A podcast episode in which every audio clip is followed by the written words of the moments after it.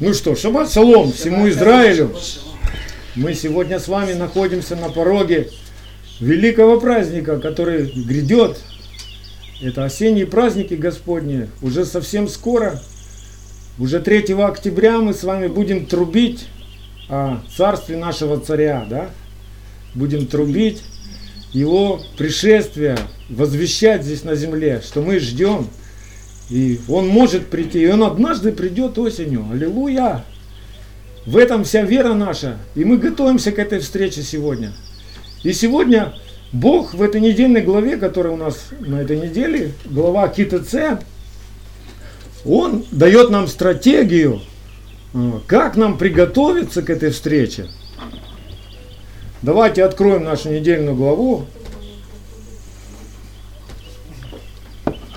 Вся эта глава, она нам раскрывает суть э, нашей внутренней борьбы с нашим самым большим врагом. Кто самый большой наш враг, как вы думаете? Да, самый большой наш враг – это наша плоть, которая противится всему, что Божьего. И прообраз нашей плоти – это Амалик в Писании. Амалик в Писании – это человек, а, который был зачат и родился а, в нарушении заповедей, то есть в беззаконии. Он был зачат и рожден от наложницы. И поэтому а, каждая его клеточка, она противится всему Божьему. И наша недельная глава начинается со слов Господа, что когда ты выйдешь на войну, Давайте откроем. Второзаконие 21.10. Когда выйдешь на войну против врагов твоих, и Господь Бог твой предаст его в руки твои, и возьмешь его в плен. Сразу поправьте там, у нас написано предаст их в руки твои, в оригинале его. Вот интересно, сначала Бог говорит против врагов твоих, а потом говорит предаст его. Наши враги – это наши похоти, наши нечестивые мысли, с которыми нам надо разобраться в корне. Поэтому корень уже в одном, э, в единственном числе. Теперь вы понимаете, о чем здесь Господь говорит. То есть убери корень, Бог придаст тебе корень.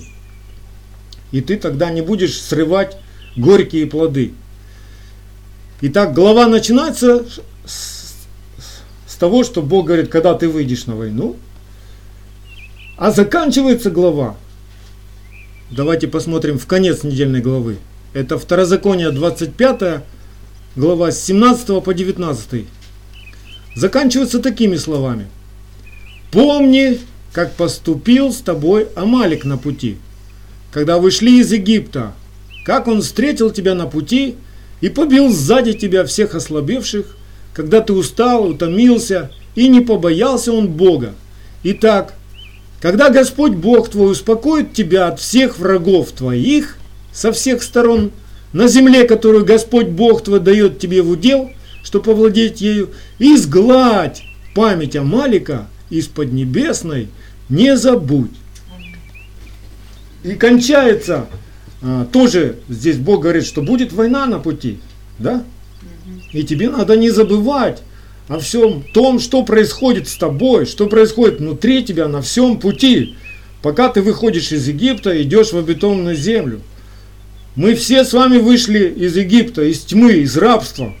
И идем в полноту Царства Божьего, в полноту света, в полноту Машеха. То есть, как книга Бытие начинается во тьме, да, а заканчивается Писание чем? Ночи там не будет. То есть мы идем в полноту света. А что между этими э, событиями происходит? Между этими событиями происходит путь. Происходит борьба внутри тебя. Происходит то, о чем написано и в этой недельной главе. То есть между вот этими словами, с каких начинается недельная глава и какими заканчивается, Бог открывает нам в этой только недельной главе 74 заповеди малейших. Это те 74 э, которые составляют 613 малейших заповедей. Значит, это важно. Это стратегия такая. То есть, исполняя все вот эти малейшие заповеди, мы э, захватываем территорию, мы побеждаем всякого врага. Чем нам его побеждать? У нас есть единственное оружие против врага. Слово Божье. Тора нашего Небесного Отца. И суть вот этих 74 заповедей, да, можно сказать, или вообще даже всех 613 малейших заповедей, суть в чем? Чтобы истребить зло из среды себя. Как в этой недельной главе мы несколько мест стихов встречаем таких, да? Можете у себя посмотреть Второзаконие 21-21. Там говорится, истреби зло из среды себя. Второзаконие 22-21. То же самое говорит. Второзаконие 24.7. Из среды себя надо истребить зло. И оно истребляется вот как раз на пути. Тот, кто ходит путем Господним, он потому и идет, потому что истребляет зло из среды себя и движется дальше. Смотрите, когда Бог объявил эту войну – каком месте Бог объявил эту войну? В самой книге Бытия. Вы помните, когда Адам и Ева согрешили? Что Бог сказал этому врагу? Когда враг отобрал, ну, взял просто власть в свои руки, да, власть над человеком, над человеческой душой. Адам ему передал эту власть. Что Бог, как Бог себя ведет, что Он говорит? Давайте откроем Бытие, 3 глава, 14-15 стих. И посмотрим, что Бог здесь уже объявляет войну. Ту самую войну, которая происходит внутри каждого верующего на пути Господня. И сказал Господь Бог змею, за то, что ты сделал это, проклят ты перед всеми скотами и перед всеми зверями полевыми, ты будешь ходить на чреве твоем, и будешь есть прах во все дни жизни твоей, и вражду положу между тобою и между женою, и между семенем твоим, и между семенем ее. Оно будет поражать тебя в голову, а ты будешь жалить его в пету. Помните главу Икеев, да, когда мы разбирали? Это и есть пята, то есть основание, то, на что ты наступаешь первым, на чем стоит твоя вера, да? Твой каждый шаг. Экеф это все вот эти мельчайшие э, ну, заповеди Бога, из которых состоит путь нашего спасения. Вот смотрите, все знают, что в одном долларе да, 90, 100 центов. Если мы 99 центов только возьмем, будет один доллар? Нет, не будет. Вот точно так же полнота Машеха, она состоит из исполнения 613 этих заповедей. Вот почему Машех говорит, кто нарушит одну малейшую, тот малейшим наречется, да? А если не одну, нам, у нас с вами есть сейчас время милости Божией, чтобы мы учились путям народа Божьего, учились заповедь за заповедью ступать по пути Господнему чтобы совершалось наше спасение. Все наши враги внешние, какие наши внешние враги, да? Это болезни какие-то, да? Это какие-то грабители. Ты насобирал, насобирал, а они пришли и забрали, да? Вот, допустим, когда человек болеет, вместе с болезнью к нему приходят грабители, потому что они отнимают у него деньги на лекарства. То есть мало того, что человек страдает физически, ему больно, да, он еще должен платить за свое страдание. И он платит деньги огромные за лекарства, которые в принципе ну, просто химия. Мы знаем теперь, как разбираться со всякой болезнью. Потому что причина всякой болезни, что? Беззаконие. Его надо найти. Откуда оно растет? Поэтому все наши внешние враги, какие бы они ни были, это лишь следствие того, что есть внутри враг. То есть все наши внешние проблемы и враги, это как плоды дерева, у которого есть корень. И этот корень внутри тебя. И вот с этим корнем надо разбираться. Надо вырубать его, выкорчевывать его из своей души. Смотрите, царь Соломон в 16 главе притч, притчи 16.7, он об этом же самом тоже пишет. Когда Господу угодны пути человека, он и врагов его примиряет с ним. Вот интересно, да? Когда враги перестают быть твоими врагами? Когда ты послушен Господу и ходишь его путями. Что значит его путями ходить? Поступать по его заповедям. Вот тогда враги угомонятся. Всякий раз, когда Израиль впадал в беззаконие, что случалось в Израиле? Приходили враги. Когда Израиль вспоминал о Господа, раскаивался, что приходил? Шалом приходил. Смотрите, вот пример из книги Исход. Исход, 17 глава, 7-8 стих, прочитаю. Моисей нарек месту тому имя Маса и Мерива по причине укоренения сынов Израилевых, о, по причине укорения сынов Израилевых, и потому что они искушали Господа, говоря, есть ли Господь среди нас или нет. И пришли амаликитяне и воевали с израильтянами в Рефидиме. Вы видите, как это связано? Как только они стали роптать на Господа, стали искушать, как мы искушаем Господа, как мы искушаем Машеха? Тем, что нарушаем заповеди. Мы искушаем Машеха. Как только мы выбираем этот путь, сразу приходят враги. А Малик сразу тут как тут. Грех, он лежит у ворот сердца. И как только ты ему открываешь двери, он сразу же туда забегает.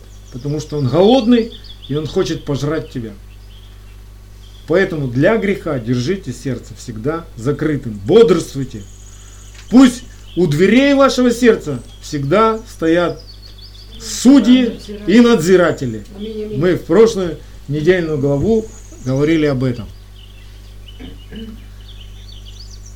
Вся наша Вселенная, все, что мы видим, все творение, да, если разобрать подробно, все оно состоит из мельчайших частиц. И каждая частичка важна.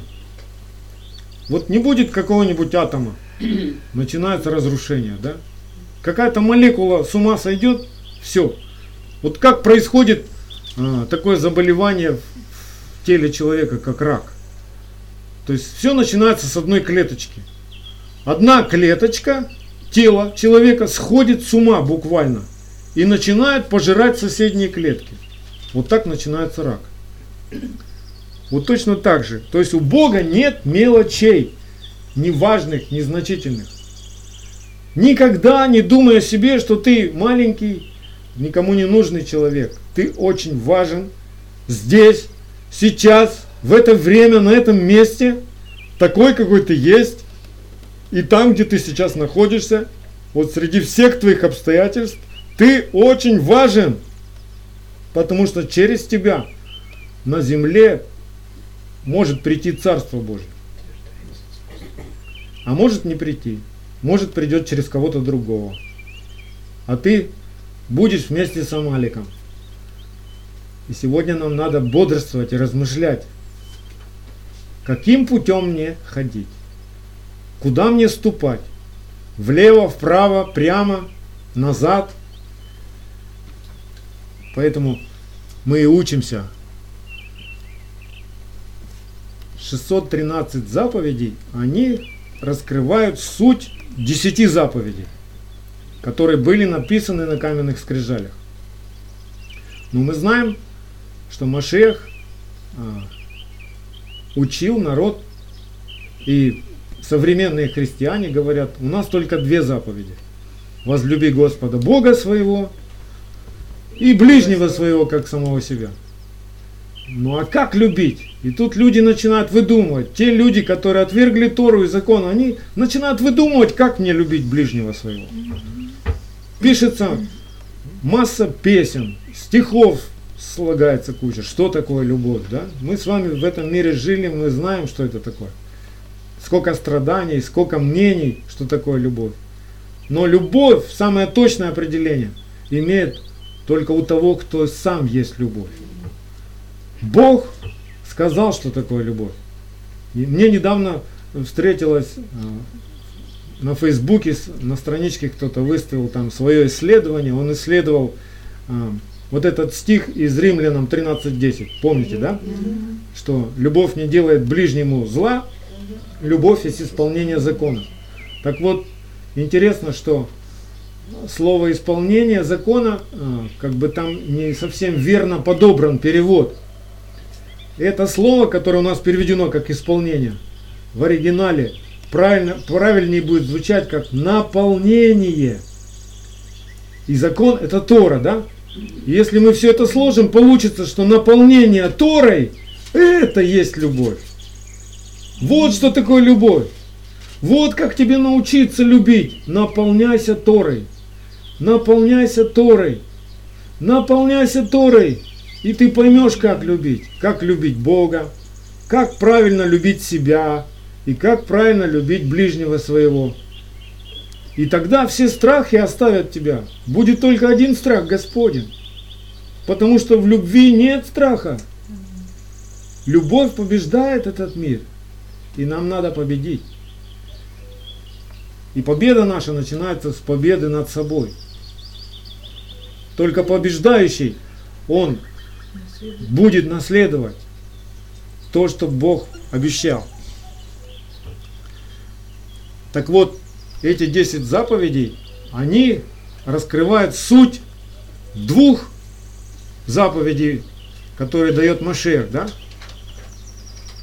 Но у Бога есть еще и первая заповедь. Когда у Ишуа спросили, учитель, а какая первая из заповедей?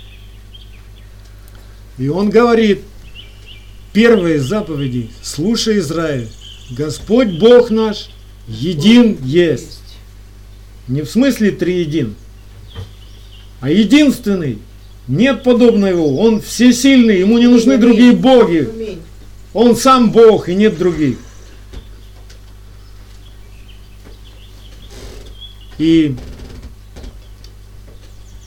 чтобы нам победить в этой борьбе, внутри, внутренней борьбе, нам надо укрепляться Господом.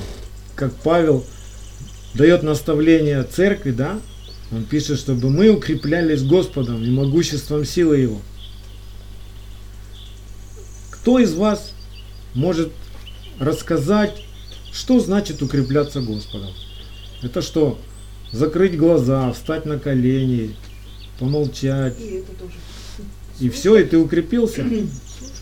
Как Давид укреплялся Господом? Вот тоже интересно, да? Мне всегда было интересно. Ну как это укрепиться Господом? Ну что это такое? Это что, внушить что-то себе? Это что-то вот, какую-то духовную силу вот принять, дождаться. Ну как это все происходит? А это все происходит очень просто. Если ты забыл какое-то слово Божье, ты снова его вспоминаешь, и оно укрепляет тебя. Веру твою укрепляет ты перестаешь э, пугаться, ты перестаешь суетиться, ты успокаиваешься в Слове Божьем. Бог крепость твоя, Бог щит твой, Бог упование твое. То есть бывают моменты, когда внешние обстоятельства э, выводят тебя э, из покоя в беспокойство, да? И ты слабеешь. Ты как израсходовал все свои силы. Почему нам нужно каждый день вкушать небесную пищу? Чтобы крепко быть на земле. Чтобы в день злой мы могли устоять, потому что день злой может случиться в любой день. В любой день может обрушиться на тебя разные обстоятельства. Ты можешь встретиться с, с людьми, которые тебя ненавидят. И будут делать тебе больно, да? Для твоей души, даже физически может тебе быть больно. Мы живем в сумасшедшем мире, в безумном. И чтобы нам устоять в день злой, нам надо укрепляться Господом. Поэтому давайте вспомним, что писал к Ефесской церкви Павел. Ефесянам 6 глава, с 10 по 17 стих. Ефесянам 6 глава, с 10 по 17 стих. Наконец, братья мои и сестры мои, укрепляйтесь Господом и могуществом силы Его. Облекитесь во всеоружие Божие, чтобы вам можно было стать против козней дьявольских, потому что наша брань не против крови и плоти, но против начальств, против властей, против мироправителей тьмы века сего, против духов злобы поднебесной. Для сего примите все оружие Божие, чтобы вы могли противостать в день злой, и все преодолев, устоять. Итак, станьте, припасав чресла ваши истины, и облекитесь в броню праведности, и обувь, и обув ноги в готовность благовествовать мир. А паче всего возьмите щит веры, которым возможете угасить все раскаленные стрелы лукавого. И шлем спасения возьмите, и меч духовный, который есть Слово Божье. Смотрите, я раньше этого как-то не замечал, и у меня были иные картинки, когда я размышлял над этим местом Писания. Но теперь у меня открылись глаза, и я вижу, что здесь каждый элемент, вот в одежде воина, да, в облачении воина, говорит о Торе. Каждый элемент. Припоясав чресло вашей истиной. Что есть истина? Закон твой истина, да? 118 псалом, 142 стих правда твоя, правда вечная, и закон твой истина. Вот чем должны быть припоясаны все идущие путем Господним, чтобы устоять в день злой. Закон должен быть написан на сердце твоем. Броня праведности. Второзаконие 6.25. Второзаконие 6.25. В всем будет наша праведность, если мы будем стараться исполнять все сии заповеди перед лицом Господа Бога нашего, как Он заповедал нам. Праведность это не то, что я выдумаю. Праведность это не то, что мне какой-нибудь дядя расскажет. Праведность это правда Божья во мне. Вот моя праведность. Если я с ней одно, с этой правдой, я оправдан Богом. Внутри меня Его правда живет. И тогда я могу устоять. У меня есть опора, скала несокрушимая, да? Камень, на котором я стою, это он раздавит всех врагов моих. И я буду видеть, как падут подле меня тысячи и десять тысяч одесную меня, но ко мне не приблизится.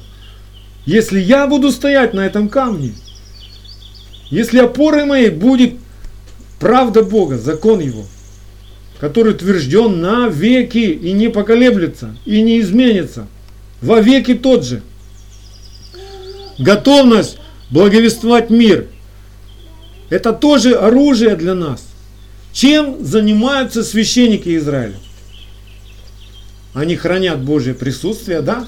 И учат других спасению души. То есть рассказывают им Тору, закона и ведения ищут из уст священника. Вот чем должен священник заниматься – это и есть благая весть миру, когда священники учат различать, что чистое, что нечистое. Давайте посмотрим об этом в Писании. Пророк Иезекииля, пророк Иезекииля, 44 глава, 23-24 стих. Это каждому из нас относится. Они должны учить народ мой – отличать священное от несвященного и объяснять им, что чисто и что нечисто. При спорных делах они должны присутствовать в суде и по уставам моим судить их, и наблюдать законы мои, и постановления мои, о всех праздниках моих, и свято хранить субботы мои. Аминь. Вот в чем наше священство. Посмотрите сегодня на церковь, которая держится римского учения, да? Там праздники все забыты, субботы не светятся, все переделано, о законе не учат, учат а, придуманной благодати, совершенно не понимая, что такое благодать. Разве благодать это повод к распутству? Разве благодать это делай все, что хочу, я все равно прощен, я все равно имя мое записано и ладно? Нет, благодать дана нам, чтобы мы, у нас было время исправиться. Вот ты узнал, что Бог говорит, это нельзя делать, и все равно сделал, и у тебя есть время исправиться. Ты можешь раскаяться в этом, научиться, запомнить, что нельзя, нельзя, нельзя, нельзя. И тогда ты избавишься от дурных своих начал. У одного мудреца еврейского спросили, а как избавиться от, от дурных привычек мирских? А он отвечает, не надо ни от чего избавляться. Вот тебе Тора, пей живую воду, и тогда ты не захочешь пить из лужи. Вы понимаете, внутри нас должна произойти вот эта перемена. Мы должны поменять аппетит. Мы должны поменять направление нашего сердца, да? Мы должны поменять свои желания на его желания. И как это только свершится, а свершится, чтобы оно свершилось, нам нужна дисциплина. Нам надо бодрствовать, нам надо напоминать друг другу, себе напоминать, ободривать друг друга. Ничего, вставай, упал, вставай. Есть милость Божья, вспомни, я тебе напомню, что Бог сказал. И мы учимся любить правду. И как только ты полюбишь правду, ты сразу же возненавидишь беззаконие. А без Торы это невозможно сделать. Поэтому без Торы человек не может освободиться на самом деле. Все эти психологические тренинги, они временные. Когда тебе, ну просто говорят там, нельзя употреблять алкоголь, это грех. И ты был зависим. И все. Но ты смотришь в Писание, смотришь, Ишо употреблял алкоголь, сам его делал алкоголь. Что, он грешил, что ли, да? Нет, у него было правильное отношение к этому всему. Да, поэтому нам надо правильно учить, чтобы человек освободился от алкогольной зависимости. Не просто ему говорить, вот в этой бутылке грех. Нет, грех не в этой бутылке. Грех в твоем сердце. И твое сердце надо изменить. И тогда ты поймешь. Тогда ты будешь свободен. Если прибудете в Слове Моем, то вы истинно мои ученики. Так Иешуа учил, да? И познайте истину, а истина это закон. И истина, закон, сделает вас свободными. Свободными от чего? От господства вашей плоти, от вашего «а я хочу», «а я привык», «а я так считаю», «а мне нравится». Не моя воля, но твоя да будет. Вот что должно внутри нас происходить. Дальше смотрите. Щит веры, да? Одно из облачений воина. То есть у нас должен быть щит веры. И о вере очень здорово написал автор послания к евреям. В 11 главе всю ее можете перечитать. Она о героях веры. И герои веры, начиная от Авеля. И там написано с 3 по 12 стих, да, об этих героях. Да и дальше там написано – я с 13 прочитаю. Все сии, герои веры, да, умерли в вере, не получив обетований, а только издали видели оны и радовались, и говорили о себе, что они странники и пришельцы на земле. Ибо те, которые так говорят, показывают, что они ищут Отечество. и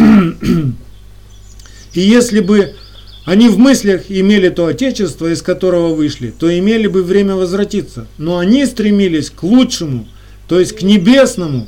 Посему и Бог не стыдится их, называя себя их Богом, ибо Он приготовил им город. Что это за город? Новый Иерусалим, в который мы все идем, и мы все там соберемся. И там будет такое торжество, такой праздник. И мы знаем, как он устроен, этот город, да? Что там 12 ворот есть. И все эти ворота для 12 колен Израилевых. Там нет ворот для язычников. Поэтому сейчас, сегодня нам надо успеть прилепиться к народу Божьему Израилю. Какому-нибудь из колен, да? И научиться путям этого народа. И тогда мы войдем в этот город. Дальше написано шлем спасения. Все видели воина в шлеме, да? Что нашим шлемом спасения является? Интересно, как вы себе представляете? Мысли. Правильные Божьи. мысли, да? Божьи. Правильно, хорошо. А как мне понять, у меня правильные мысли насчет спасения или неправильные? Аминь. Надо знать Тору. Смотрите, объясню вам, почему Иешуа говорил женщине-язычнице у колодца, да? И Евангелие от Иоанна 4.22. Евангелие от Иоанна 4.22. Вы не знаете, чему кланяетесь. В оригинале не чему, а кому. Вы не знаете, кому кланяетесь. А мы знаем, кому кланяемся. Ибо спасение от иудеев. Вот он шлем нашего спасения.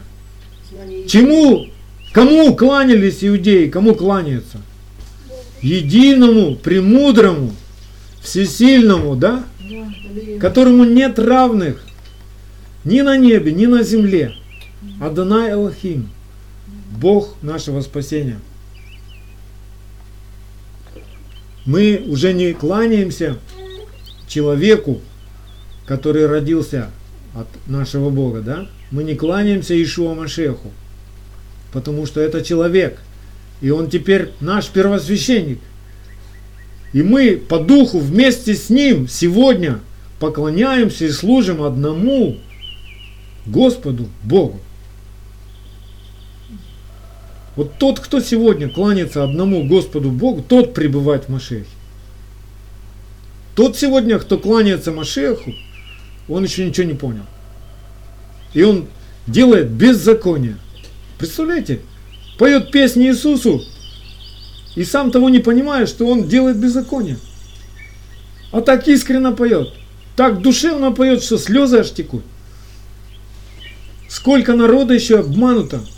Нам надо трубить сегодня во все стороны света, до края земли, чтобы вот эта тьма была просвещена светом Божьим в лице Машеха.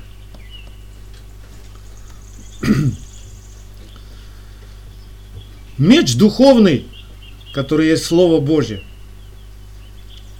Тот же автор послания к евреям, евреям 4.12. Евреям 4.12. Там написано, что Слово Божье живо и действенно, и острее всякого меча обоюдоострого, оно проникает до разделения души и духа, составов и мозгов, и судит помышления и намерения сердечные. От чего нам надо а, разделить? Что нам надо разделить? отделить от своей души что? Нечистое все, да? Отделить тьму, да, правильно Валя говорит. Нам тьму надо отделить. Мы все были во тьме, теперь эту тьму надо отделить. Не уничтожить ее, а отделить ее. Потому что она будет нужна для тех, кто не верит. И однажды, в конце времен, после последнего суда, все, кто не верили, будут брошены во тьму внешнюю, которая отделена от нашего сердца уже. Аминь. И у нас нет места для тьмы. Свет, который в нас, теперь не тьма. А раньше мы думали, что мы такие все святые, белые, пушистые. И Павел об этом же самом пишет а, в своих письмах к церкви. Он пишет Колоссянам 3.14. Колоссянам 3.14, помните? Более всего облекитесь в любовь, которая есть совокупность совершенства. И он же и поясняет, что такое любовь. Римлянам 13.10. Я вам уже этот стих говорил. Что наполнение Торой – это есть любовь.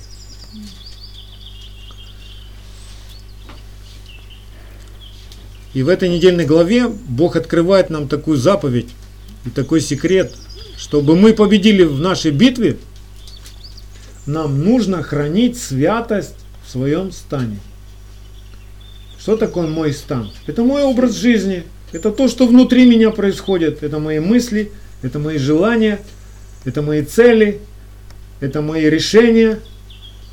Все должно быть у меня во свете. Мы с вами в, про, в прошлой недельной главу тоже размышляли об этом, что мне надо общение святых, чтобы ходить во свете.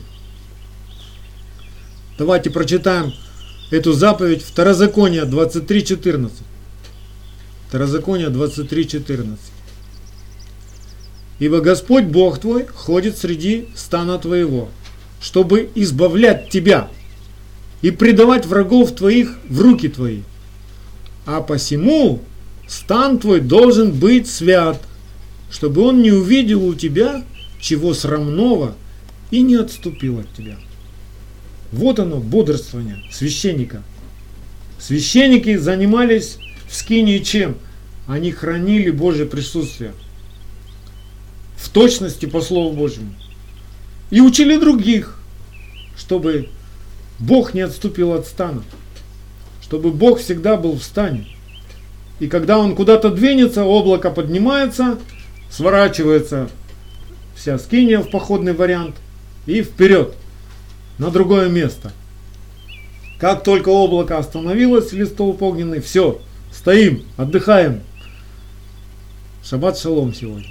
Аллилуйя. И у нас, друзья, у каждого человека, у каждого верующего и неверующего – личная ответственность за свои поступки. Поэтому никогда не ищите виноватых людей. Конечно же, в нашей жизни прежней было много неправильного, много тьмы.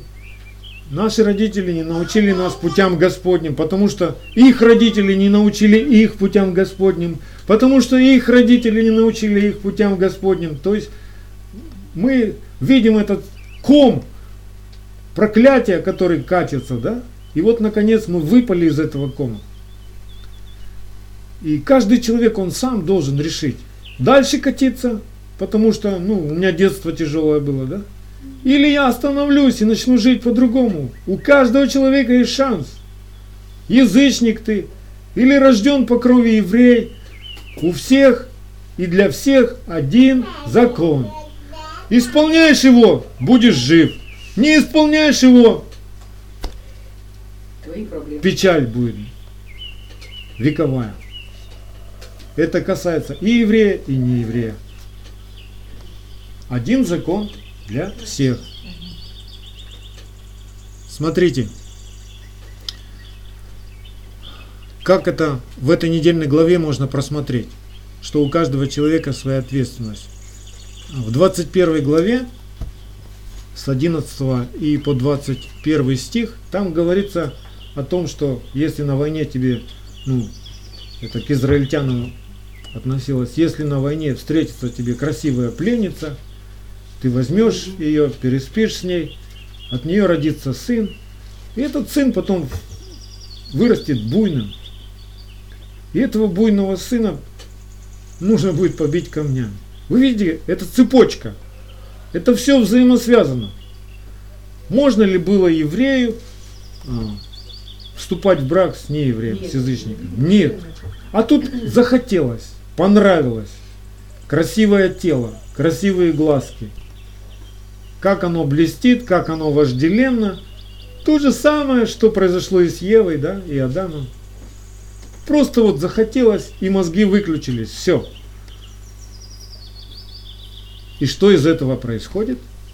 А из этого происходит проблема, которая повлияет на тебя самого, тебе самому плохо будет, и даже на твоих детей.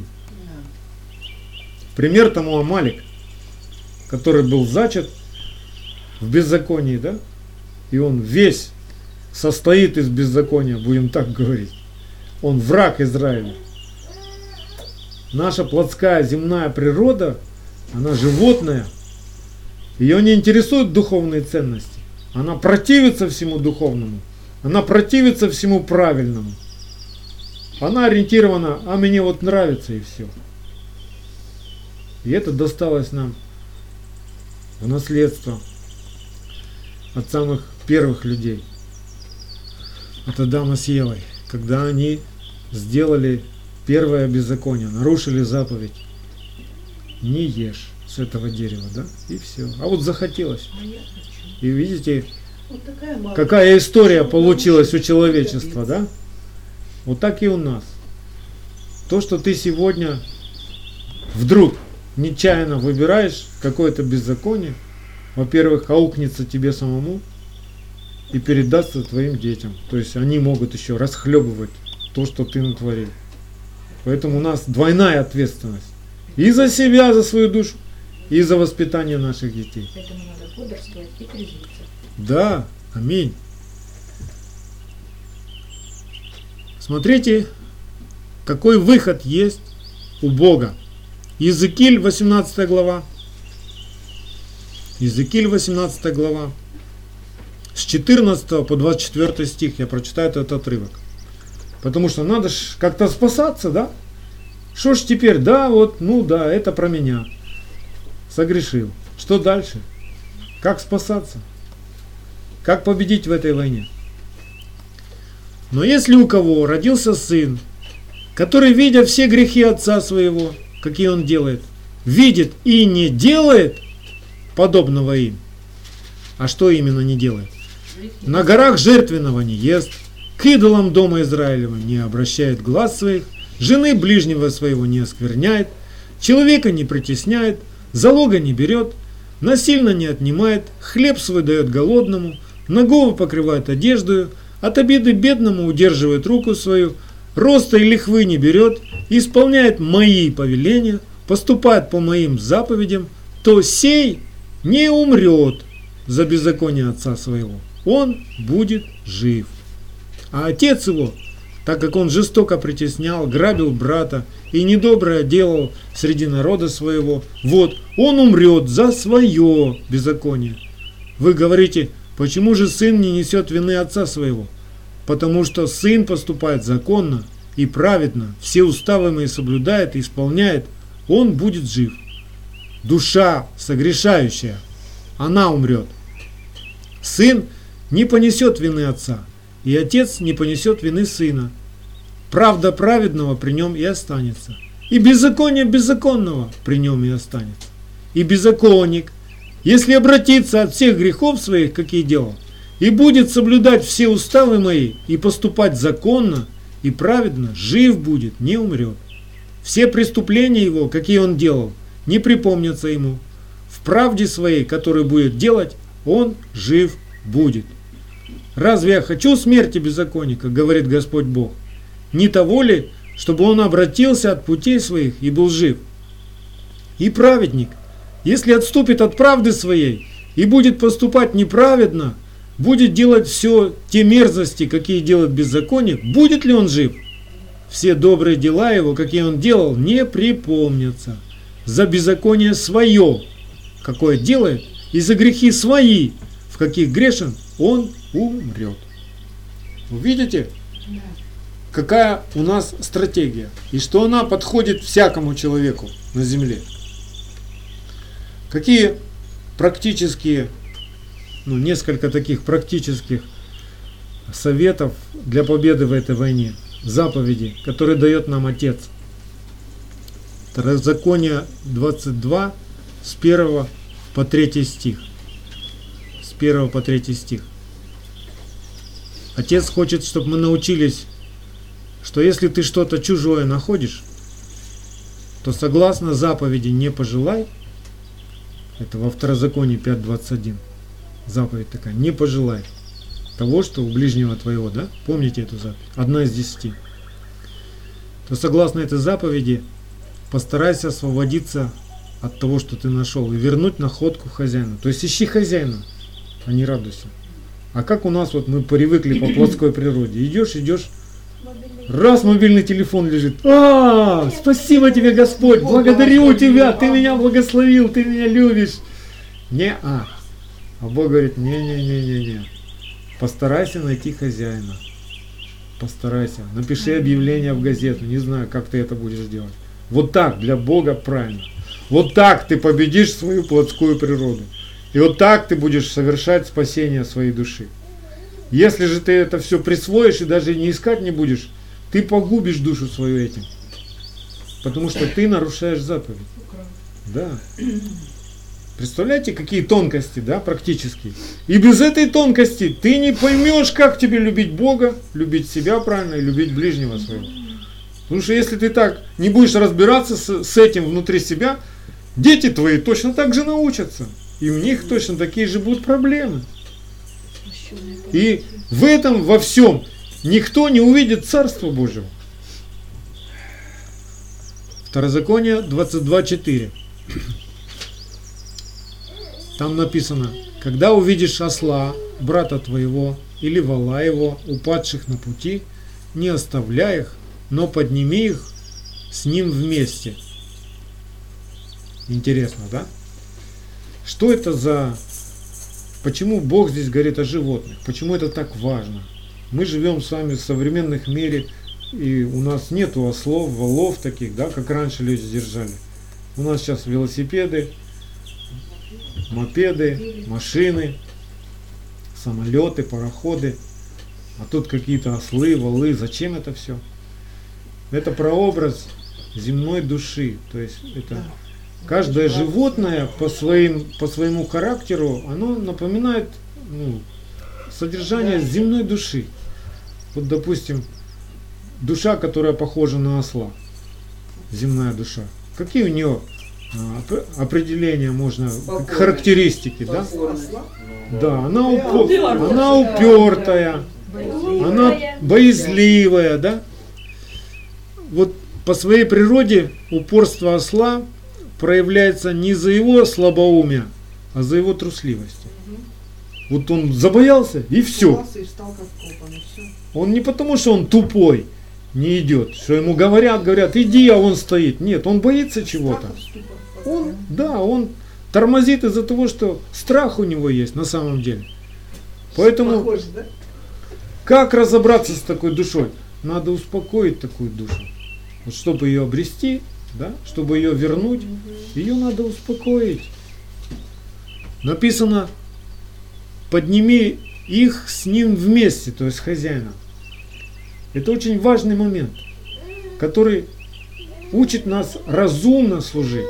Вот часто мы в своем порыве донести Евангелие всему миру, мы лезем на пролом, вероломно со своими проповедями, со своими наставлениями, не разбираясь, время пришло говорить, или, не, или надо сначала что-то сделать, или помолиться, или ну как нам поступить? Вот мы же все понимаем, у нас есть великое поручение. Но мы же с вами не роботы. Как это делал Ишо? Как вот он ходил по земле и знал, что в человеке? У него были открыты духовные глаза, и он видел проблемы этого человека, он видел проблемы этой души. И он туда прикасался. Если мы видим осла, да, то мы знаем, что у него есть страх. И нам надо успокоить его от этого страха. И тогда донести. Когда он захочет вернуть вместе с ним, а не без него. Хочешь ты слушать, не хочешь ты слушать, мы пихаем, пытаемся запихать слона в рот младенца. И младенец поперхнется и умрет просто, понимаете? То есть нам надо наблюдать, нам надо заметить этот момент, когда у человека открывается сердце, слушать тебя. И сделать все, чтобы так произошло. То есть ты сам должен так жить, чтобы ему захотелось так жить, как ты живешь. Быть таким радостным, таким светлым, таким спокойным, таким мудрым. Понимаете? Вот как Царство Божие распространяется. Следующая заповедь 22.5. Второзаконие 22.5. Интересно очень заповедь. На женщине не должно быть мужской одежды, и мужчина не должен одеваться в женское платье, ибо мерзок перед Господом Богом твоим всякий делающий сию. И кажется, что здесь а, дается заповедь о чем-то внешнем, в форме одежды, да, о, о моде какой-то, да, что принято, что не принято. Может даже многие удивятся, что в то время, когда писались эти заповеди, одеждами мужчин были халаты, а вовсе не брюки. А женщины как раз ходили в штанах. Поэтому очень много сегодня таких религиозных взглядов, когда видят там женщина в брюках, то все, она грешит. Кто тебе сказал, что она грешит? Об этом ли Бог говорит? А Бог на самом деле здесь, в этой заповеди, говорит нам о том, чтобы каждый из нас исполнял свое предназначение и свое призвание.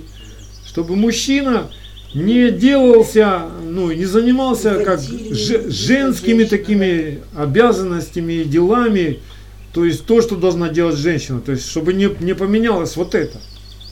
И чтобы женщина не бралась быть главой в доме, да? Да, да. Чего часто встречается у нас, особенно на Украине. Особенно на Украине. У нас менталитет, да. да. То есть Бог учит, чтобы мы все были на своих местах. Чтобы мы носили все свои одежды. Если я мужчина, то я должен так любить свою жену, чтобы она повиновалась мне в Господе. Мужчина, когда сам не, по, не послушен Господу, сам Бог а, делает женщину, чтобы женщина противилась такому мужчине. Как только мужчина становится послушен Господу, жена начинает видеть свет царства в нем и становится, то есть повинуется ему во всем. Но Бывают такие случаи, когда первой спасается женщина. И как женщине донести свет для, для, до неверующего мужа? Она должна хранить себя и вести чистое, богобоязненное житие. То есть, если муж а, не противится заповедям Божьим, то жена может повиноваться такому мужу, хотя он еще не верующий, да? А как быть женщине, у которой муж противится и запрещает ходить в собрания, да? Как верить, ей поступать? Верить даже запрещает. Запрещает, да, да верить. Да, молиться запрещает. Как ей повиноваться, что ли? Тогда, как ей быть? Сказать, ну, мне муж не пускает в собрание, я ходить в собрание не буду. Мне муж запрещает молиться, я молиться не буду. Так? Нет. Она все равно, ну, то есть должна поступать, э, как бы, как это объяснить? Нам должно более бояться Господа, Бога, а не человека. Да? Слушать более да. Бога, чем... И тогда у этого человека появится шанс. То есть он увидит. Мне очень нравится история одной женщины, которая уверовала, ну, первая в, в семье, да, муж очень противился, он выгонял ее из дома буквально за то, что она ходила в собрание. И однажды предупредил ее, говорит, пойдешь еще раз в собрание, все, я не пущу тебя в дом. Она приходит, дверь закрыта, стучится, не открывает. Она до утра просидела там, покемарила возле двери на коврике. Утром дверь открывается, муж видит, его жена на коврике. Встала, отряхнулась, поправила прическу. Что тебе приготовить, любимый, на завтрак? И она сразила его на повал.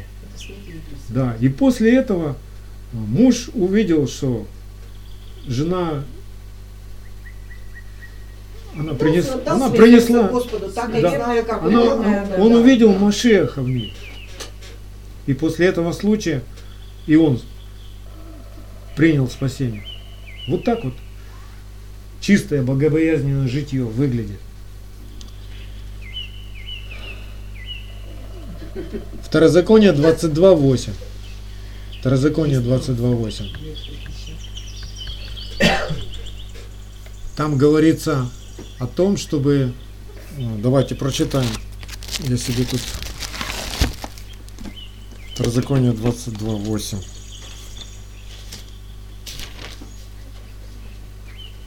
Если будешь строить новый дом, то сделай перила около кровли твоей, чтобы не навести тебе крови на дом твой, когда кто-нибудь упадет с него. Казалось бы, при чем тут какая-то архитектура, домоустройство какое-то? О чем здесь вообще Бог говорит? Как правильно строить домы? Или что, что здесь Бог нам хочет открыть? Мы смотрим на все духовно, и мы видим, а, такое понимание приходит к нам, что нам нужно научиться хранить свой дом, ну, равно свое сердце, и всякого пришельца, приходящего в него, чтобы тот не погиб, не пострадал и узнал, увидел правду Царства Божьего. Когда ты, как написано 1 Петра 3.15, 1 Петра 3.15, Господа Бога светите в сердцах ваших, будьте всегда готовы всякому, требующему у вас отчета в вашем уповании, дать ответ с кротостью и благоговением. Что является ограждением, нашим ограждением? щит и ограждение, истина его. Вот когда внутри тебя такая ограда есть, и мы должны заботиться, чтобы у нас была именно такая ограда, вот тогда мы никогда не сделаем ближнему своему зла. Потому что любовь не делает ближнему своему зла. И фактически Аминь. исполняется третья заповедь, которая да. говорит, что э, не упоминайте имя Господа в суе, то есть пусть ваши дела не будут такими, чтобы через них хулилось имя Господне. Потому что если мы будем жить так, нарушая, то и фактически любой человек, который будет смотреть, он не будет иметь этой ограды. То есть он будет открыт, он будет видеть, что у тебя нет ограды в твоей жизни. Ну и на сегодня, я думаю, достаточно. Пусть Бог каждое свое слово, каждую свою заповедь растворит, растворит верой в нас – в Ишуа Машехе, чтобы имя Его прославилось, и чтобы каждая заповедь Его ожила в нашем сердце, чтобы мы были мудрее всех наших врагов, аминь, и сильнее всех наших врагов. Да укрепит всех нас Всевышний Машех. Аминь. Аминь. А теперь какие у вас есть вопросы или свидетельства, или комментарии, или что вы хотели бы? Саш,